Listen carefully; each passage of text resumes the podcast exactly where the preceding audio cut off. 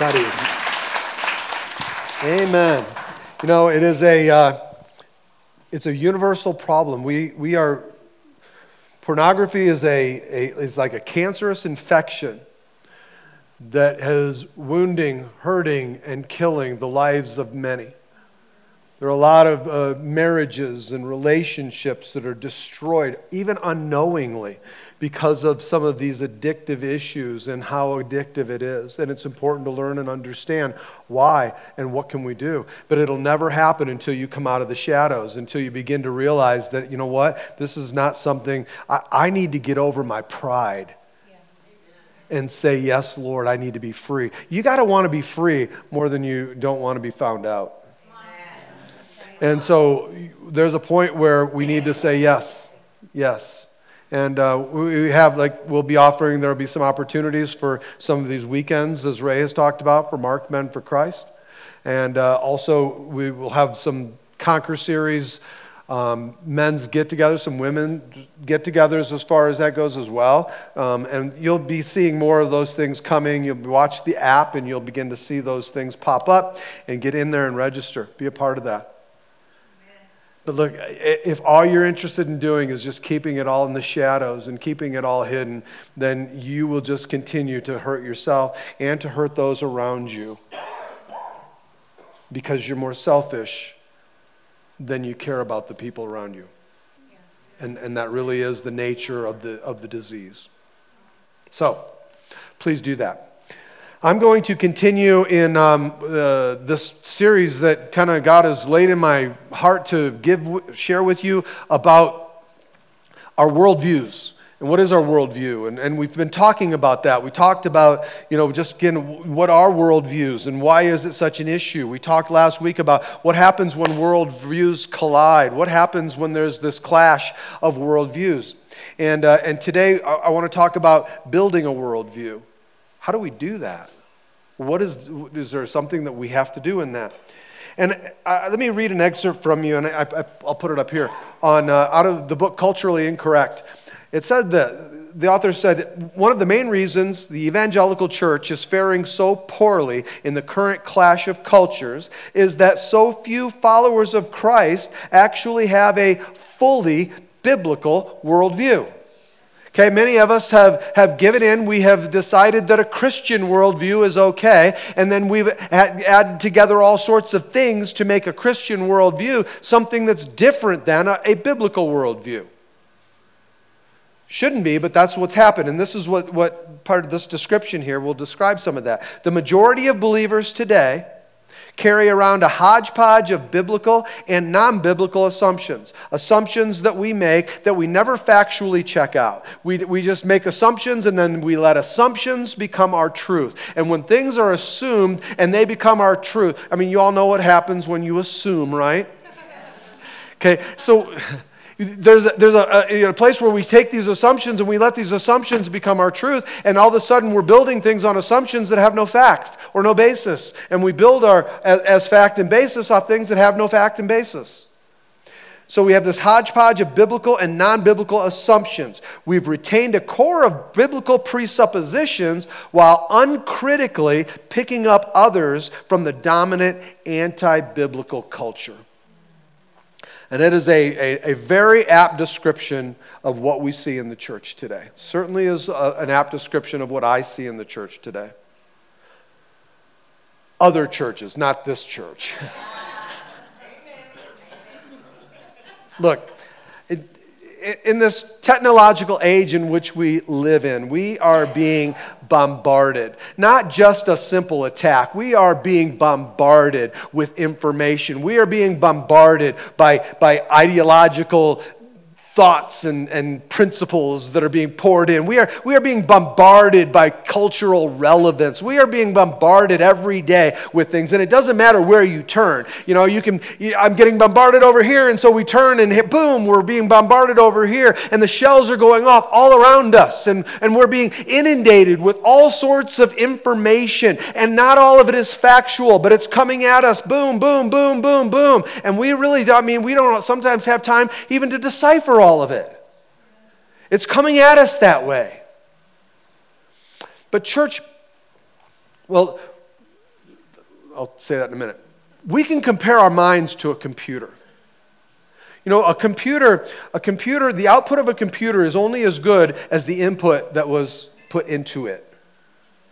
And so there's this computer jargon, some of you know this way better than I do, called GIGO, G I G O. Garbage in, garbage out. You put garbage in, you're going to get garbage out. Look, what are you putting in your mind? You know, we, we get so uh, it, we get in such an uproar today because our culture has become so violent. Or we get all upset because our culture has become so perverse, or, or, or because we've become, as a culture, so perverted. Yet, look at what we're putting in our minds. Look at what's being pumped into our homes, into our, our children. I mean, we're, we're seeing violence everywhere we turn. Violence has become a way of entertainment. Yet we wonder why is everything so violent today? We, perversions are everywhere today. We, we've, got, we've got pornography pouring into our homes, and then we wonder why is the culture becoming so perverted? Why are sexual issues becoming so much more prevalent? Because again, garbage in, garbage out. There's a, a, true story. The sheriff's deputies were investigating a theft of an SUV in central Florida, and they were surprised to discover that the suspect had a lot more experience than they thought. Deputies found the stolen Dodge Durango parked in the driveway of a home, and when they went inside to arrest the suspect, the suspect the, they found the thief sitting on his couch playing a popular video game, Grand Theft Auto. Arguably, this is one of the most violent, first person shooter games there is out there. Uh, you know what? If you're letting your kids play Grand Theft Auto, shame on you. Amen. If you're playing Grand Theft Auto, shame on you. It's garbage. And it's garbage in, and you're going to get garbage out. They, the authorities arrested this guy. He was a 30 year old man, Michael X. And they charged him with grand theft auto, burglary, and drug possession. And when they arrested him, they checked the records and they found that he had just gotten out of jail on bond on another charge of auto theft. In church, we don't think that you know, we're ever going to get to those places, but we do what we think about. Yes, we do. So, what are you thinking about? What's consuming your thoughts? What's in your mind? You know, we only, we only respond and do what's been programmed inside of us. And, and we all like to say, well, you know, yeah, I've got a biblical worldview. Of course, I have a biblical worldview. But do you? It's not necessarily what we have conjured in our minds to create as a, you know, something we want to believe, because we all want to believe we have that, but the truth is, do we? Because, church, it doesn't happen by accident. It doesn't happen just, wow, it's all done. We have to develop this worldview. And, and if we don't develop a biblical worldview, listen, we talked about this and we showed you, we went through this. Why? This, this worldview, whatever your worldview is, whether it be good, bad, or whether you think it's indifferent, the worldview will affect how you view the world, how you view other people, how you treat other people. Your worldview, look, your worldview, if, if you think that people are ugly and mean spirited and you've got this, you know, thing that you should respond in that way, well, you're going to, I don't care who you are, you're going to respond in an ugly, mean spirited way. What are you putting in your mind? What are you allowing to come and come in and, and, and and fill you up because whatever that is, that's how you're going to react. That's what you're going to do. That's what's going to come up and out of your mouth. So, for most of us, and let me just say for all of us, and yes, I am absolutely 100% wholeheartedly included in this. We need a basic and continual reprogramming of our minds. And, and Paul said this in 2 Corinthians chapter 10 in verse 5. He said, We destroy arguments and every lofty opinion raised against the knowledge of God. Are you doing that? Are we doing that? And take every thought captive to obey Christ. Take every thought captive and make it obey Christ. How you doing with that? oh, it, it, it's hard, huh? It's hard to do. I mean, it's really, it's great. But part of the problem is that it's not necessarily that it's hard to do, we just don't know how to do it. And that's what part of this whole thing is trying to teach us today. How do we do that? Because I know, man, it is way easier said than done. The moment I let my guard down, you know what? I stop taking those thoughts captive. Then I start having bad thoughts about all of you. just kidding, just my wife. Oh, yeah, like you don't have them towards me. Take your thoughts captive right now. so, how do you develop a biblical worldview? How do you do it? And that's what I, I, feel like it's important that we need to share. Now, whether you do that or not, or whether you do what we talk about or not, that's going to be up to you. But I'm going to give you the information. How do we develop a biblical worldview? We're going to look at Romans chapter 12, and we're going to look at Philippians chapter 3. So you can flip through your Bible to get to those places. But you know, if we are developing a biblical, a biblical mindset or a, a biblical worldview, then we have to do things differently. Okay, we can't go through and continue to just do life the same way we've always done it if we really want to have a biblical worldview rather than a worldly worldview. And therefore, it doesn't happen by accident. Please, it doesn't happen. God's not a genie that's going to come down and poof, all of a sudden, you, the way you think about things is different, completely different. Okay, it's a part in the thought process. It has to be done intentionally. We intentionally do that. God does a work in us, and we'll talk about this in our heart, which gives us the want to and the will to, but we have to do it. Amen. But for most of us, before I get into some of that, for most of us, you know, living the Christian life, I mean, anybody can be trained to do that.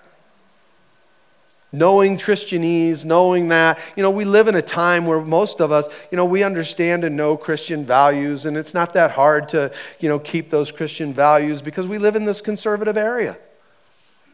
You know, it's, it's so much easier living in this conservative. Look, I, I came from Lake Havasu. Lake Havasu was not a conservative area. When I got here, I had to get used to not having girls walking around Walmart in thong bikinis.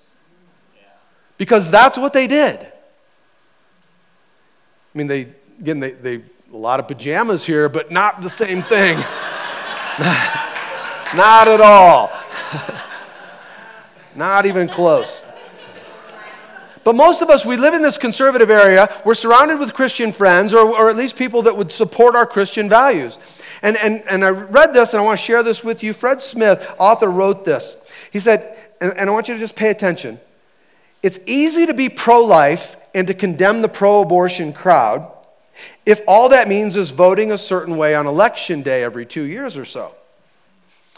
It's easy to avoid drinking when our friends do not drink, and the only option we have at a party is soda and iced tea.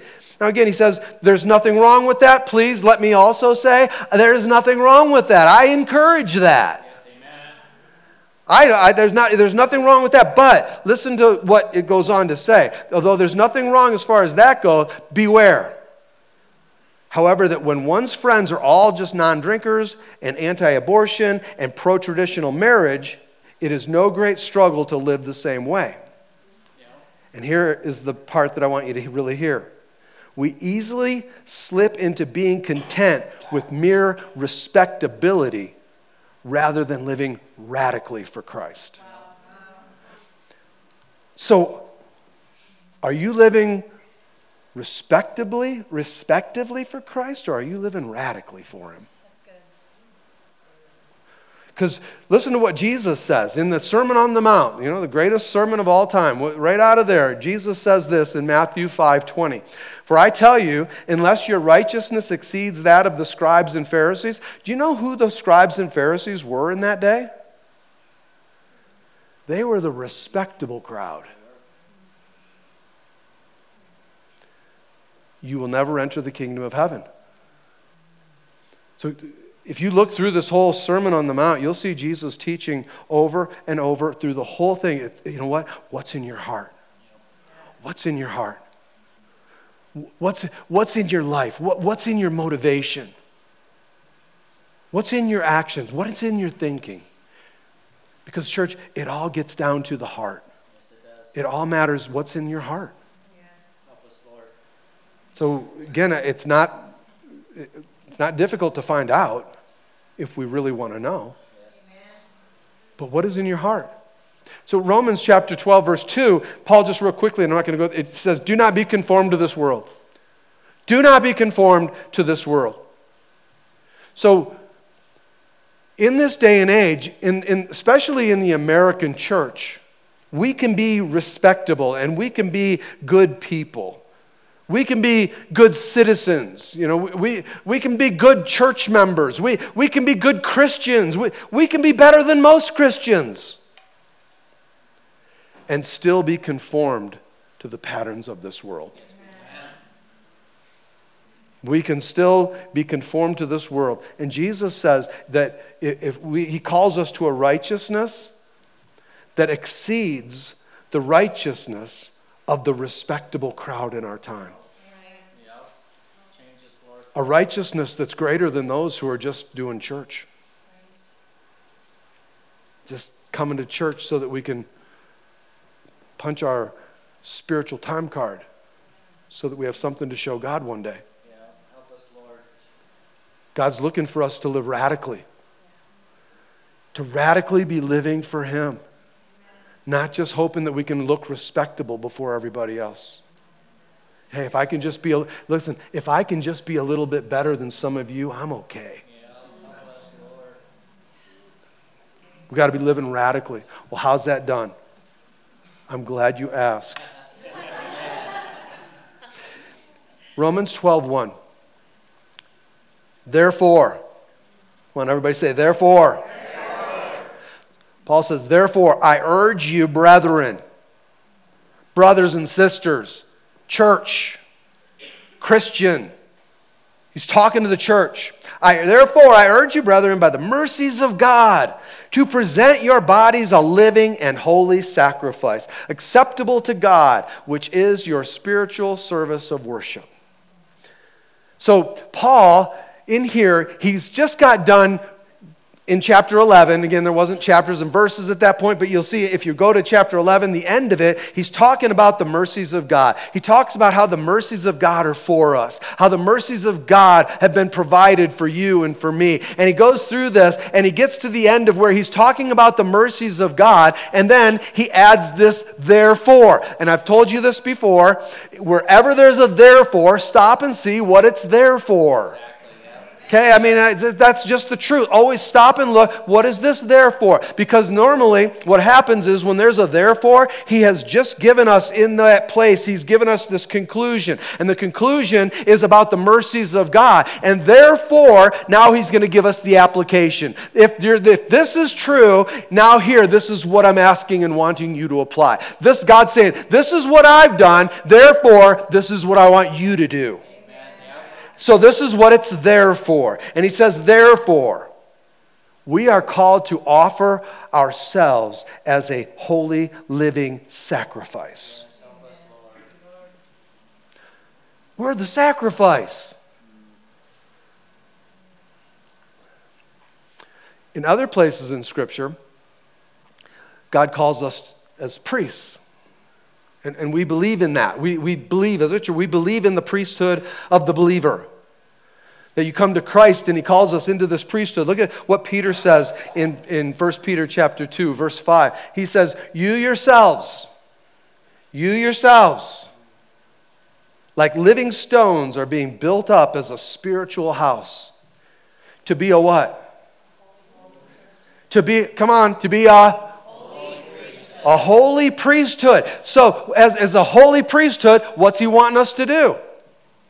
To offer spiritual sacrifices acceptable to God through Christ Jesus. Look, it does not say to offer sacrifices that I choose and I'm willing to give up. He doesn't say to offer sacrifices that I find okay to give. He says sacrifices acceptable to God through Christ Jesus our Lord. He says in 2 Peter or in 1 Peter 2 9, he says, eh, But you are a chosen race, a royal you are a royal priesthood, a holy nation, a people for God's own possession, so that you may proclaim the excellencies of Him who has called you out of darkness and into His marvelous light. He's talking to the redeemed. And if you have been redeemed, if you have come out of the darkness and into the light, if you've been set free from the darkness of sin and come into the light of forgiveness, if you have come out of the darkness of hellbound and you have opened your eyes to the light of glory that God has given for those who call upon His name, then you are here called into this. You are the one that he's talking to. Amen. You are priests. You, and what does a priest do? A priest offers sacrifices. And church, that sacrifice is us. Ouch. Come on, how many have found ourselves squirming off the altar?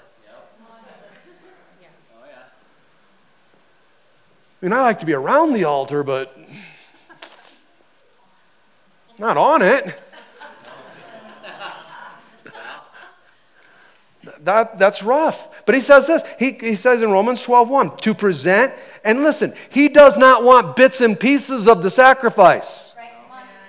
He doesn't, listen, he doesn't want just a Sunday sacrifice. He wants a Sunday, Monday, Tuesday, Wednesday, Thursday, Friday, Saturday sacrifice. He's not looking for bits and pieces of you. He needs all of you. He's not accepting bits and pieces. God's in the all of you business.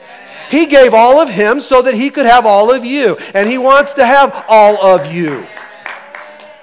So he says to present your bodies as living, a living and holy sacrifice.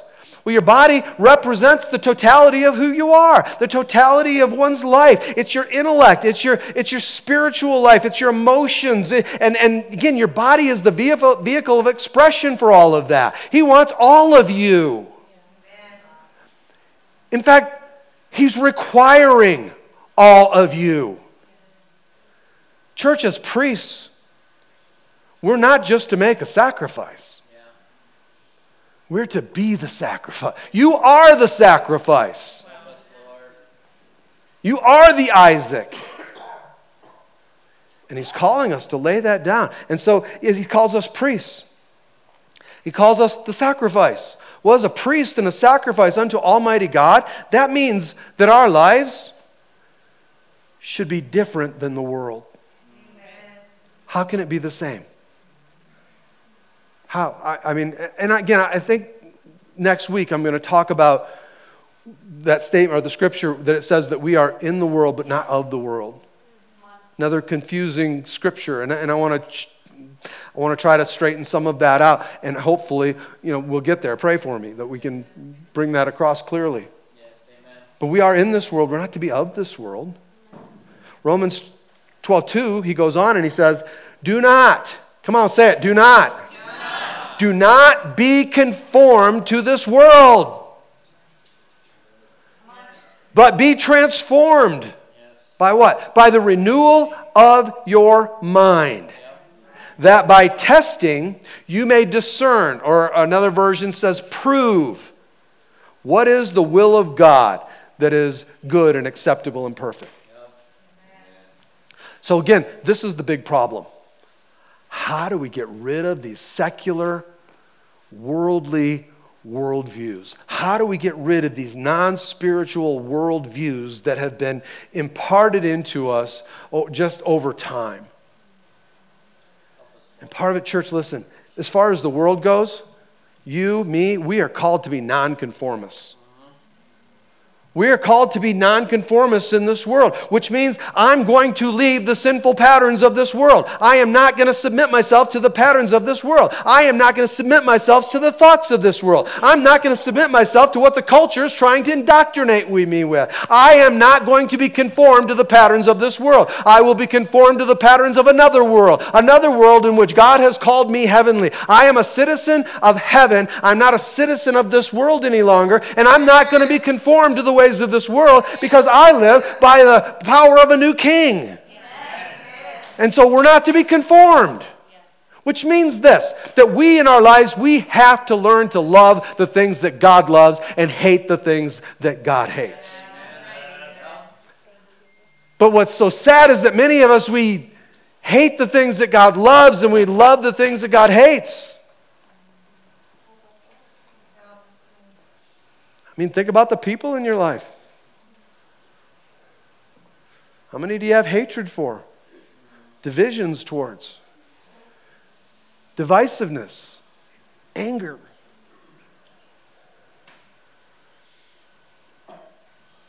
Those, those are people that Jesus died for. Yes. Forgive us, Lord. We're called to be nonconformists. But we got to begin that by, by calling sin sin because the world is trying to conform the whole word sin out of our vocabulary. Right.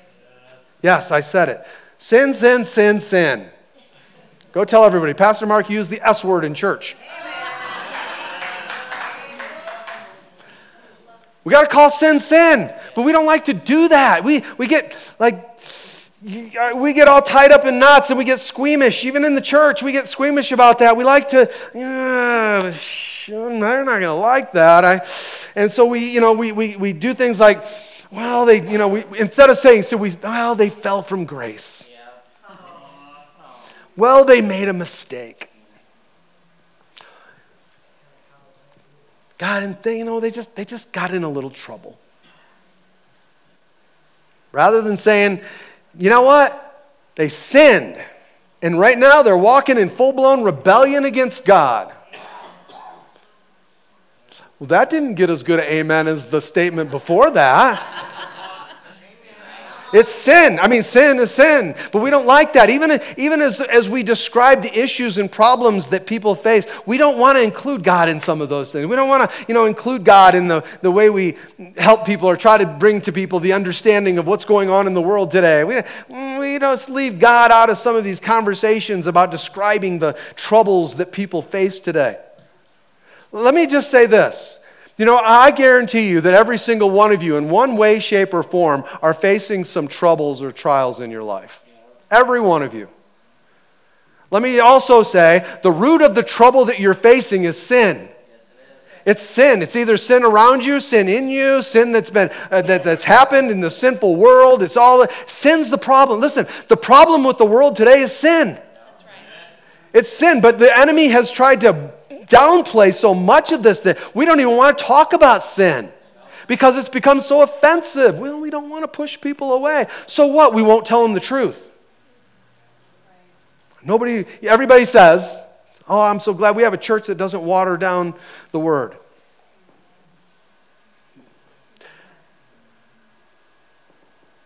Yet we go out into the world and we're willing to water it down every day. Sin is sin, and sin is the problem, and we need to apply that to ourselves. We need to. Because, church, if Satan is the God of this world, and he is, and if Satan is the, the one who, who the, if this world lies in his power, and, and it does, then as believers, we need to resist the pressure to conform, whether it's morally, intellectually, spiritually, emotionally, in every way, but it comes down to behavioral because what we put in is what we're going to get out. We've got to not conform to Satan's schemes in this life. Look, church, we are called in this world. Jesus calls us ambassadors. We're called to be an ambassador. When, when an ambassador is sent to another nation, and it was understood then just the same way it is now, when an ambassador was sent to another nation, they didn't take over rulership of that nation, nor did the king from the world that they came from become the king of the nation they went to. They went as ambassadors, which meant that they still, there was still the laws of the land, there was still the leadership that was in place. It's just that they're not my leadership. They're not the one that I answer to ultimately because I answer to my king, and my king alone is the one that I give answer to. But I live in that world. But I'm not of it because I'm of another place. I'm of another land. I'm of another kingdom. But as ambassadors, we still have to live in this world. It's part of the process. And let me tell you, I tell you that because so when, as an ambassador, you begin to speak out what it is that your king said, the king of the world in which you live is going to get upset. The prince of this world is going to get all twisted up. And the people that are following him are not going to like what you say. And so when you stand up and say about some of the issues that we face today, and you stand up and you begin to say what your king says about some of the issues, then people are around you are going to they're going to be they're going to get really upset with you. They're going to call you names. Yeah, they will. They're going to call you homophobic. They're going to call you transphobic. They're going to call you all kinds of When you stand up and you begin to declare what God says about the things that the world says are right or the, the world says is normal, that you're going to find that people are going to call you whatever, something phobic. When church, honestly, as Christians, as followers of Christ, we should have one phobia, and that's sinophobia. There should be something in us that says, I do not want sin in my life. I don't want to have sin moving in my life. I am saying no to sin. That was sin in my life because God told me that, and I'm turning from that, and I'm going to run as far away as I can. I'm going to get as far away from those things that used to tempt me. I'm going to get as far away from those things that I used to do. I have sinophobia, and so I am so afraid. I'm not going to even get near it because I'm afraid it's going to suck me in, and I'm not getting close to it. And I'm going to run, and when it's creeping at my door, it's going to try to come in, but I'm going to bring it into the light each and every day, and I'm going to repent and turn from that because God's given me a power and authority over it, and I'm going to take that power and authority over it, and I'm going to do what He says to do, and that is to repent, to turn from, and I'm going to run from those things because I have a bad case of sinophobia.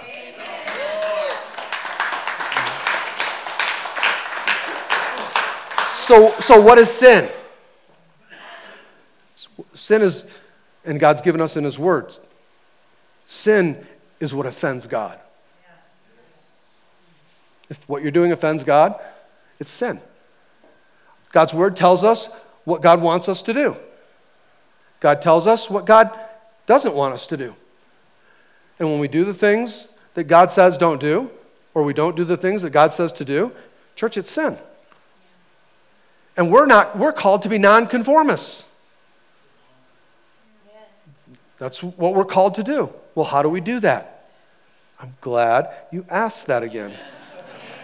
Romans 12, Paul said this Be transformed. That's what Ray stood up and just described to us. Be transformed. The word that's used for that is the word Greek word is metamorpho. Metamorpho is where we get the English word metamorphosis, which means to be transformed from the inside out. But it's a transformation that's so complete on the inside that it begins to change and affect everything on the outside. Jesus taught us you need a new heart. You need a new heart. Why? Because the old one, the sinful heart that you have, is sinful and wicked. No got a nice heart. listen to what the Bible tells us. Again, we think that, but listen to what the Bible tells us. In Jeremiah chapter 17, verses 9 and 10. The heart is deceitful above all things and desperately sick. So, when people tell you, oh, just follow your heart, Run! Why, why, and people do that. People think, oh, I just need to follow my heart in this. Why, you know, again, I, I, understand that in a regenerated heart, but for many, man, the heart is deceitfully wicked. Why, why would you want to tell somebody, or why would you want somebody to tell you, the heart is deceitfully wicked above all things and desperately sick? Do you want to follow someone like that? Don't. Who can understand it? And then he says, I, the Lord, search the heart and test the mind to give every man according to his ways, according to the fruit of his deeds. So I search the heart, I test the mind, and I give every man according to the fruit of his deeds. Look, only God can change the heart. You know that we can't, there's nothing we can do. God changes the heart. But, church, we are called to reprogram our mind. Amen. God, it's not a genie thing. God's not just going to whoosh it's intentional on our part, and it must be done intentionally. Listen to what it says in Ephesians chapter 4. He says, Put off your old self, which belongs to your former manner of life. Put it off. That, he doesn't say, God says, I'm going to put off. He says, You put it off.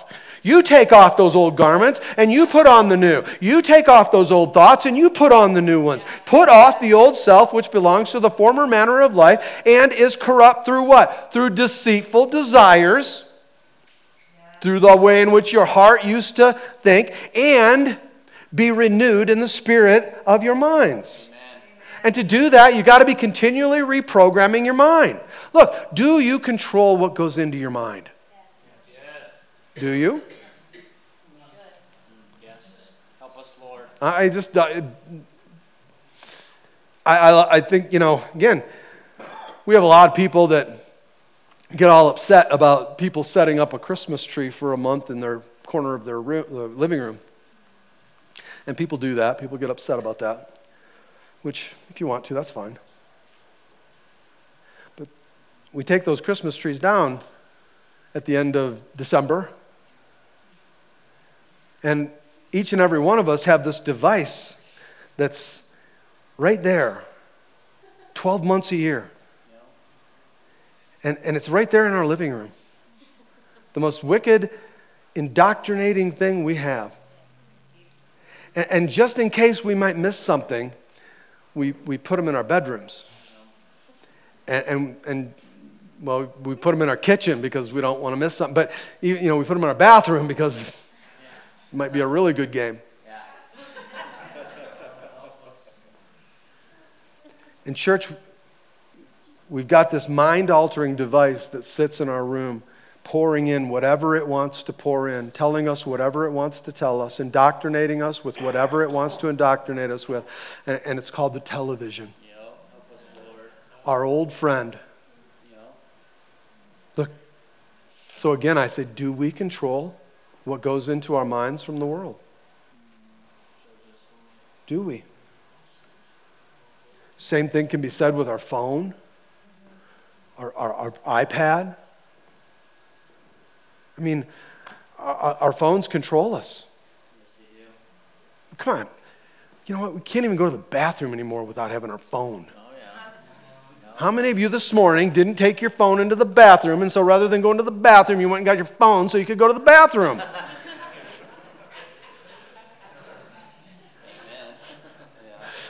Can't miss anything. So, you know, what, what, we have to control that. We are called to renew our minds. We need to see this place in our, in our hearts renewed by what we take in. We need to renew our minds. Why? So that we can see our eyes fully and completely open to who Jesus is, to see God the way God sees them. That's the whole point of that, is that we would see things the way God sees them. Renewing our minds. How? By immersing ourselves unto the Word of God, by pouring the Word of God in on a daily basis, by leading, by being led by the Holy Spirit into a place of continual prayer. Always in this place where we are submitting ourselves and subjecting ourselves to God and to what His Word says and renewing our minds in that way. And this isn't anything that's new. God did this all through history. He called Joshua to immerse himself in that when, when Moses Moses died and Joshua was taking over the people uh, of Israel leadership, he said this in Joshua 1 8. God told him, He said, The book of the law shall not depart from your mouth, but you shall meditate on it day and night, so that you may be careful to do according to all that is written in it. For then you will make your way prosperous and then you will have good success. Isn't that sound weird? Don't let it come, don't, hey, don't let it depart from your mouth. He's saying, keep it in you so, keep it in you so deeply and for such a period of time as you meditate on the Word of God that it begins to change what you do. Don't just let it be words that come from your mouth. Get into the Word of God until the Word of God begins to transform what you do, how we are transformed and changed, because He's telling us that that is the way that you will be prosperous. And yes, God does want you to prosper, and you will have good success. Look, we need to renew our minds. We need to be transformed from the worldly mindset that's been poured in so that we can know and prove the will of God. I have people ask me all the time, I just don't know what is the will of God for me. I don't know what the will of God is. And some of you have heard me say this, and I've said this to you about that. Look, I don't know what it is specifically either, but are you doing the will of God right now that you do know? What is, I, don't, I don't know. What does that mean? I can tell you what the will of God for you is in some areas. I, look, if you don't know what the will of God is for your life, let me just tell you. I just shared with you a verse telling you exactly what the Word of God is for you. The, wor- the will of God for you today and every single day is that you would be transformed by the renewing of your mind. Amen. There you go. God's will for you. God's will for you is that you would know that word, I used that last week. I told you the word in the Greek is gnosk. Gnosk, I, that you would know. Gnosk means to know by experience, to know in a personal way, to know in an increasing measure, to know His Son Jesus Christ. That is the will of God for you, to know, gnosk, who Jesus Christ really is. Because listen, when you begin to know who, who Jesus is, you will begin to know in increasing measure by experience what is the way, what is the truth, and what is the life. You'll begin to know in an increasing way. And in your life, when you begin to know in an increasing way what is the way, what is the truth, what is the life, you will begin to know what the will of God is for you. You will begin to know what God is directing you to. You begin to know that. You will know that what is good and perfect and acceptable. Yes, amen. People say, ah, I've been doing that though. I've been reading the Word and I've, I, have i have been living a holy life. I've been living my best. I've been doing what I can to live righteously before God. And again, my answer is well, have you arrived? Are you finished? What have you retired from that then? Church, we have to actively, continually, never ceasing, continue to strive, pursue, and purify our biblical worldview. There's a lot of non biblical in us. And we need to purify those views. Paul, one of the most righteous Christians, I mean, he wrote most of the, a large portion of the New Testament, this incredible man of God, he said this in Philippians chapter 3, in verse 12 Not that I have already obtained this or am already perfect. Not that I've already obtained what? You look at verses 10 and 11, he precedes that by saying that, that I may know him that I may know the power of his resurrection, that I may know and share in his suffering, that I may become like him in death. Paul says, I haven't obtained that, but I press on to make it my own because Christ Jesus has made me his own. Look, Paul's saying, I have not arrived. And if you're saying that you've arrived, then, uh, you know, we, I don't know how we can say that when we look at somebody like Paul saying, knowing that he hasn't arrived. He was still pursuing after the purposes of God. He was still per- pursuing after the perfecting of God in his life, that purpose that Jesus had called him. He was still there going after it because he wasn't there yet. Now, I just look at Paul, and I don't know about you, but when I see Paul and hear something like this about Paul, this spiritual giant, I, how could I ever think I've arrived? How could I ever think that I'm finished in this? He says in verse 13, Brothers, I do not consider that I have made it my own, but one thing I do, one thing I do, forgetting what lies behind and straining forward to what lies ahead. Paul had not gotten where he needed to go yet, but he wasn't going to rest on his track record. He wasn't looking back at where he had been, whether it be good or bad. He wasn't looking back at all those things. Paul had left behind all those things before his conversion. The old man was dead, the new man was come. Why should we keep looking back at the dead man? We're going to continue to look forward to the new man. God has made me a new man in Christ. But at the time he wrote this letter, he'd been a Christian for 30 years. But he wasn't looking back at all the spiritual accolades and all the spiritual accomplishments and all the places that he'd been and all the things that he had done over that past 30 years. He didn't say, Well, guys, you know what? It's your turn to work. I've done my time. I'm over. It's time for me to retire. Look, there's no place in God that any of us are called to retire. All we have is a holy refire. Paul didn't retire. He, he continued to press in. You know what else he didn't say? Well, and this is one that, well, you know what? I already know it all.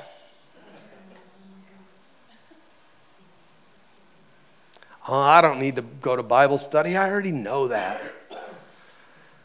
I don't need to be that. I already know that. Look, Paul was continuing to do the things that God had called him to do. Continued throughout his entire life. What? He continued knowing, pursuit of, of knowing God, of knowing Jesus. He continued in the pursuit of knowing the power of his re- resurrection, of knowing him in his suffering, of joining with him in suffering, and knowing how to die to this world. Think about it. His worldview was different than often ours is. His worldview saw a lostness out there that would not permit him, would not allow him to stop, would not allow him to not go forward and continue in what God had called him to do, to work for and to come to know God in an increasing way. He saw people around him as more important than himself. He saw what people needed as greater than what he needed. Paul, you know what? We look at Paul and go, Paul, you need a rest. Paul, come on, you have been going, burning the candle at both ends here. You deserve a rest. He'd been beaten, he'd been, he'd been whipped, he, he'd been stoned, he'd been shipwrecked. He had, he had traveled all over the area on it by walking. All of that, who would blame him if he said, You know, I think I'm just going to take it easy and rest? But, church, his worldview would not allow him to do that. Wouldn't. And he said this He said, I press on towards the goal for the prize of the upward call of God in Christ Jesus. Paul pressed in, and he pressed in, and again, it's in, in here where the, the illustration is of a, a, a runner running a race in the Greek games. Paul said, I press in, I pressed in. Look, a runner in a race does not win the race by watching people race on YouTube. A runner in a race does not win the race by reading about races.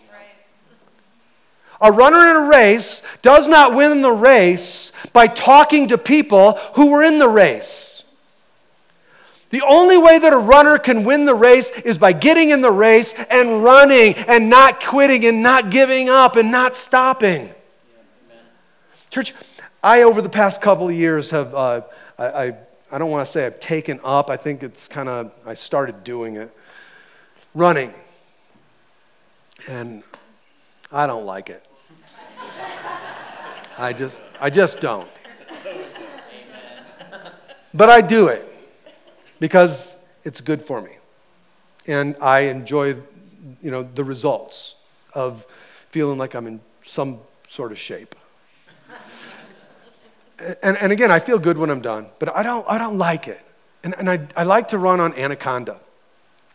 Well, going up Anaconda is hard. And I want to stop over and over and over again. There's like three quarters of a mile. Yes, I know exactly how long it is. Three quarters of a mile that it's pretty much just uphill. And every time I run, I want to stop. But I know if I start stopping, I will stop starting. So when I go run, I, I never stop. Please, it's only because I know myself well enough to know that if I start stopping, I will not. I will stop starting. In church, this is what happens often in our pursuit of God. Look, if you if you start stopping, you will start, you will stop starting. Paul pressed in. He ran the race. And church, we should have a worldview like Paul. We guys, worship team, come on back up. You know, Paul's worldview did not look back. Paul wasn't looking back at all the hurts that he had been dealt. He didn't look back at all of the things that had gone. He didn't look back to, you know, all of the things. you know what? He pressed on to the call, the high calling that God had for him. He went to where God knew he needed to be. And I want to ask you this morning are you actively, actively cultivating a biblical world view?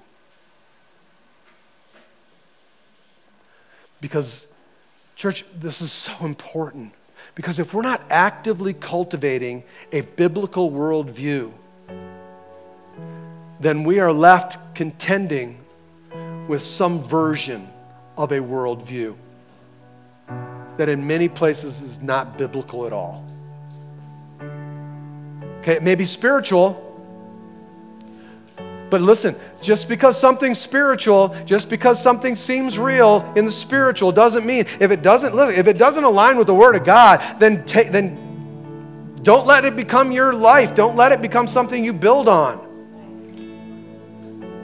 The devil masquerades as an angel of light.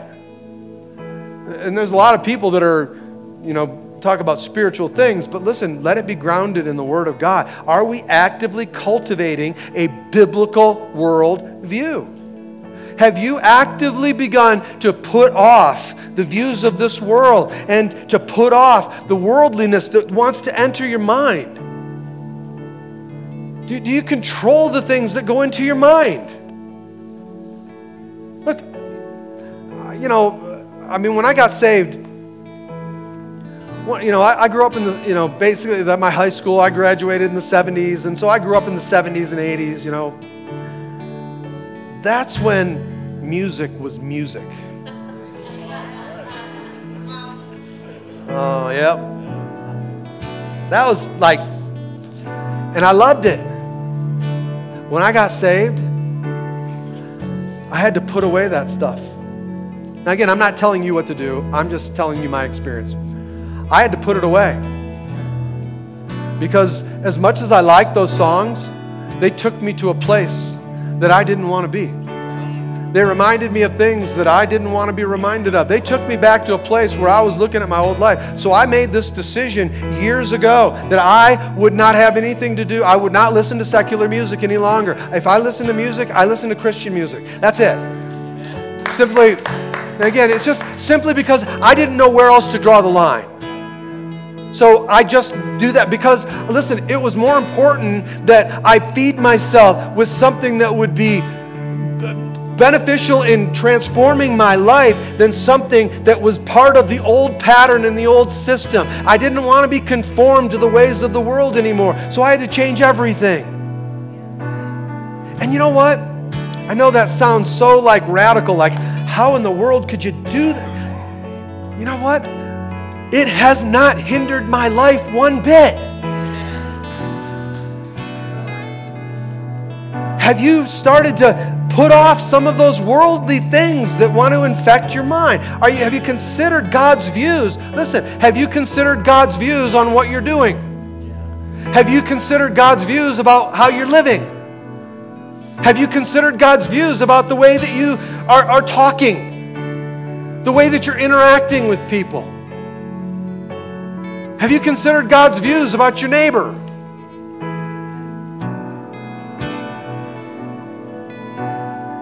Have you considered God's views about the things you're thinking about?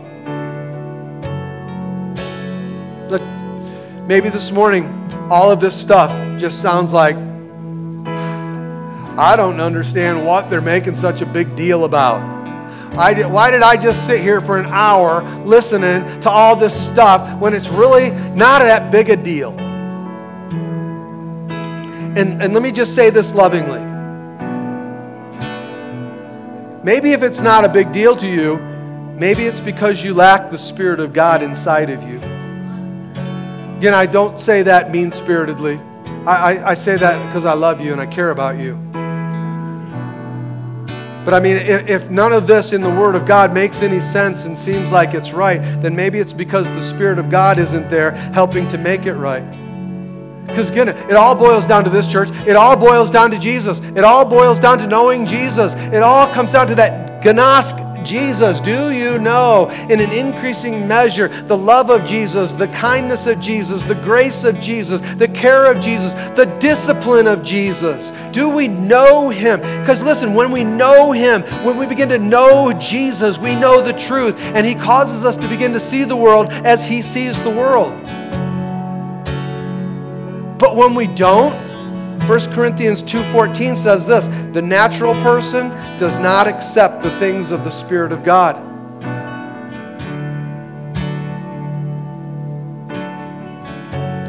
For their folly to him. And he is not able to understand them because they are spiritually discerned. Look, is that you today? Please don't try to fool yourself. Just be honest with yourself. I'm, I'm not going to embarrass you, I promise. Be honest with yourself. Has God opened your eyes? Has God convicted you of the sin in your life and said, Stop, cut it out? I don't want to go around this mountain with you again. Loves you enough to do that. But look, has God opened your eyes? Because when you do, you'll see it's all about Jesus. Let's pray. Lord, in the name of Jesus, God, I pray that you would send your spirit to the hearts of those that are in need today. Come to move and to minister, Lord, and to bring a new heart in those who would call upon your name. Lord, if there are those that are here that are still bound in their sin, bound up in their trespasses, overwhelmed with the grief of condemnation, I pray today, Holy Spirit, that you would go to them, that you would extend the hand of Jesus, and that they would reach out and say, Yes, Lord, I need you. I need you to fill me. I need you to fill me with your spirit, Lord. I want my eyes to be open. I need the way, the truth, and the life. I don't want to be separated from you any longer. I need a Savior. I need a God who would be Lord in my life. I need a God that I can trust. I need a God who overcame death because I am afraid of dying. And I need to know that there's a life that I can plug myself into. And God has that for you. Jesus has that for you. He is the forgiveness of your sins. And today, just call upon His name. Just call out to Him and say, Jesus, come into my heart. Come into my life. Be the Lord, the Savior of my life. Church, this is just between you and Him. This isn't between you and me. This, this isn't between you and, and this altar. This is between you and Jesus. Is He Lord and Savior of your life? If not, call upon Him right now and say, Yes, Lord. But I also believe there's those who do know Him as Lord and Savior, yet you've gotten tied up and have not pursued after what it would take to create a biblical worldview. And today you would say, Pastor, pray for me. I, I, I see the transformation that God wants to make, and I need to submit myself to that today. Lord, you see the hearts of those in this place today. For those who need you as Savior, come, move in their life. And for those who need, Lord God, for you to draw them as your will would call them, I pray that they would submit themselves to that. Because, Lord, there is nothing else than you, nothing else but Jesus. Come on, sin is our problem, church. It's every one of our problems. Sin's the problem, but Jesus is the only solution. He's the only remedy to sin. Nothing else will do.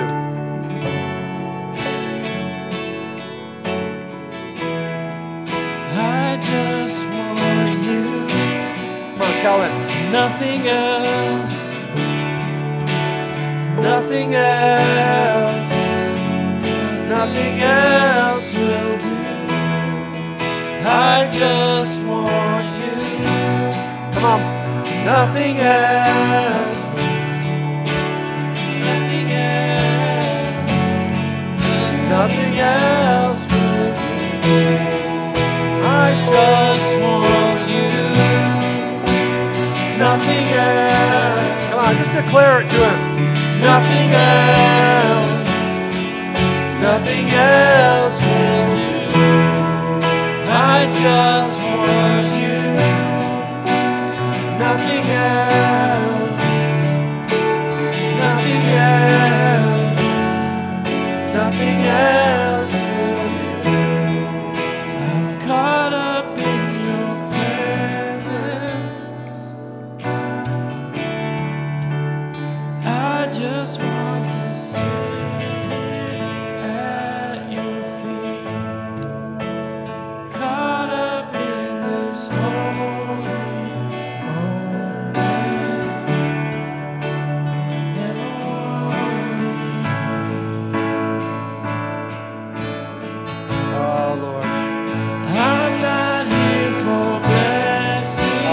Want you, Lord. You are all I need. Jesus, you don't owe me anything more than anything that you can do. I just want you. Lord, you are all we need. And I thank you, Lord, for this beautiful body of believers. I thank you, God, for the work that you're doing in each and every one. Come on, wherever you are right now is where God wants to begin a new work. It's a new day, so there's a new work. And right here, right where you are, there's no condemnation in that. This is where God wants to start the work that He has for you. So today's a beautiful day. And I hope that you receive the message as good news today. Not a point of condemnation, but a point of good news. Because God can transform any life that's willing and will. Come on, amen. God bless you. Church, I love you. I pray you go be the light. Let God's countenance shine upon you. Go be the church. Amen. God bless you. I love you. Have a beautiful day. Hey, for all of those interested in the Guatemala trip, we're meeting up here. We'll be here in the front. So come on up here. We'll probably be in about 10 minutes. So God bless you.